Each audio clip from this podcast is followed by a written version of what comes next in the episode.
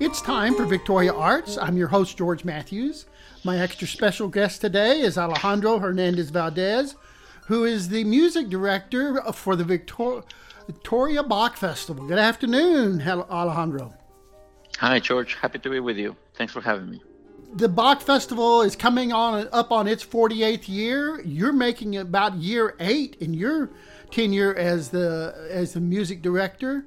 Uh, it's an exciting time, isn't it? It is. Uh, I've been yeah the artistic director of Victoria Bach Festival for eight years now. It's going to be my eighth summer, and I think we keep on growing from strength to strength. And and I'm just excited about uh, uh, the music and and seeing friends again that get to see every year, mm-hmm. Uh, and of course you know being welcomed by the wonderful community of Victoria. A normal music director is looking at maybe a five or six month uh, period of time when they're planning maybe eight, ten concerts maybe that many. And yet, with the Bach Festival, within an eight day period, we've got like 12 concerts, all packed into that very short time. How do you go about adjusting your thoughts to create this wonderful uh, compilation of music in such a short period of time? Well, it's very intense. You know, we have an average of three performances a day. Uh, as you said, for, for over a week. So it is very intense. Uh, and for me, as the artistic director, I get to participate in a lot of this, not only the planning, but actually the execution, and the performance. So it's, it's you know, it's a lot of preparation uh, in advance, of course, and, and a lot of, uh, a lot of concentration uh, during the week of a, of a festival and making sure that, you know, that I'm, that I'm ready and, and in good shape to, you know, to spend hours and hours rehearsing with the different ensembles that I have to work with. Uh, and it's the same for other people participating. But you know, we all do it with with so much joy, and we look forward to it. That doesn't really feel like like work. You know, it's it's, it's what we what we do and what we love to do. I've always thought that in Victoria, we have such a wonderful opportunity because we're not separated 30, 40 feet from the musicians. We are right there with them while they're creating the, this magic and it, it feels like I'm part of the magic too while I'm sitting there. When you're putting together a concert and you think, gosh, gee whiz, this is going to be an intimate concert between myself, my co-performers, and the audience. Is does that affect your thinking at all?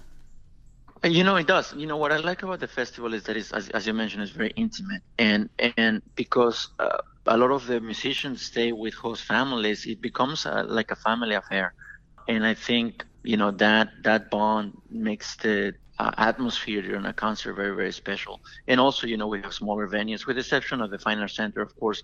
Most of the venues are smaller, so you get to actually see the performers up close and and, and you know what what we're going through in the process of performing a piece of music. So I, I really like that about the festival, and it definitely. Uh, changes a little bit the approach on the programming. For example, there's a lot of chamber music because of that but obviously for the Fine Arts Center, for our big space, we have our big finale, and this time we have uh, one of the biggest pieces of music, uh, longest and and most uh, uh I don't know um, exuberant and uh, enriching piece of music there is. That's the the first symphony by by Gustav Mahler. An extraordinary ba- composition, of course, and and absolutely.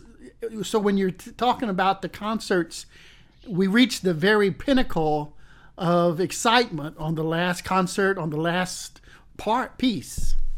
Indeed, yeah, yeah. I mean, this piece of music is, uh, you know, Mahler symphonies are the pinnacle of the symphonic literature.